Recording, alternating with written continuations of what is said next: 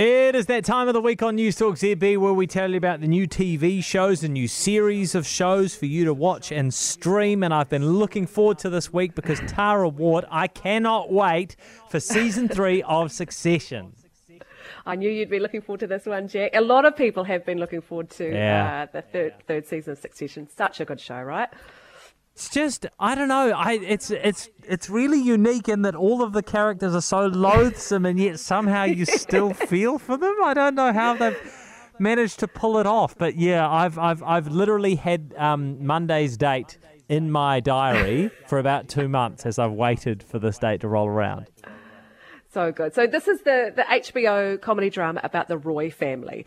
Uh, and I guess you could compare the Roy family to the Murdochs or the Trumps. They are this mega rich, mega powerful media empire family led by patriarch Logan Roy, played by Brian Cox. And when the series starts, he is celebrating his 80th birthday and his adult children uh, have decided he's not well enough to keep working and they start to swabble over which one of them will take over the family empire. And this becomes this all consuming family power struggle. And, and as you say, Jack, this family, they are incredibly rich, but they are incredibly awful as well. They are petty and shameless. They are obsessed with money and power. Uh, but it's the relationships between these characters that makes you watch. Their lives aren't necessarily relatable, Yeah. but those relationships are. And even though they behave terribly, you end up backing them and liking them despite everything. Yeah. And I think a lot of that is to do with the humour in this. This is a darkly funny show. It's created and written by Jesse Armstrong, who uh, created, co-created The Peep Show and wrote episodes of The Thick of It. So the tone of Succession, even though it's an American show, it feels a lot like a British satire. They, you know, they're making fun of the wealth and the privilege and all those terrible things that Yeah. come with it. Um, you know, this has been called the best show on television. It, it's certainly epic. It's big budget, stylish, and smart and funny. And if you haven't seen it yet and you want something really good just to disappear into for a couple of weeks, you can't go wrong here. Season one and two are both on Neon, and as you say, Jack, season three, the first episode drops on Monday on Neon. Here's my one complaint. Okay.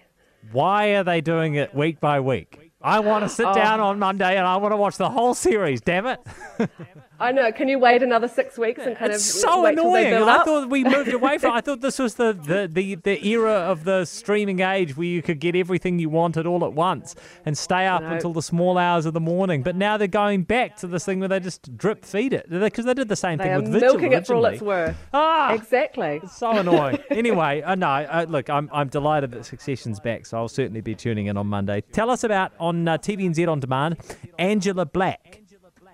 This is another uh, show that they are drip feeding that I thought, oh, I wish they would drop this all at once. This is Angela Black. It's a new parts, uh, six part British psychological thriller uh, that's just started on TVNZ on demand. It stars Joanne Froggatt, who is probably best known for playing Anna in Downton Abbey.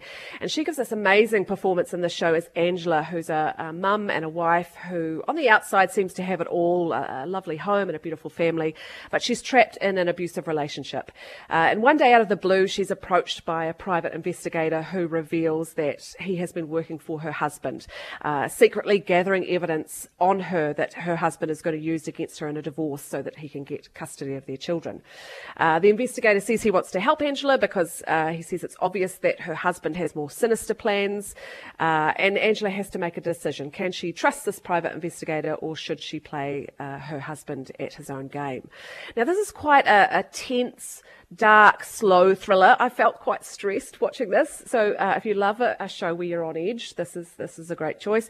Uh, it's written by the same people who wrote shows like Liar and The Missing and Baptiste, and so they know how to spin out a really well-told, gripping thriller. And I think this is going to be another solid, maybe a little bit predictable, maybe a little bit cliched British drama, but it will have enough twists and turns to keep you on the edge of your seat. And uh, Joanne Froggatt gives a, a great performance in this that kind of anchors the whole thing. Okay, that's Angela Black. And tell us about Bad Sport.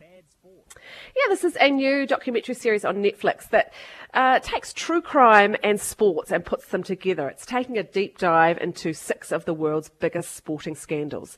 And some of these scandals you might not have heard of, but that doesn't matter. The series is going to tell us everything we need to know. And each of the episodes looks at one particular scandal and tells it in a really compelling way. They talk to the, the people at the centre of it, they talk to the players, the, the officials, and the police.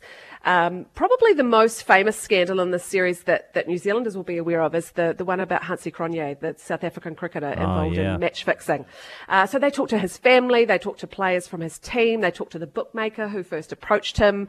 Uh, that's a really fascinating story. And, and this is looking at the human side of these scandals, why these people cheated and what made them do it and the impact on the sport.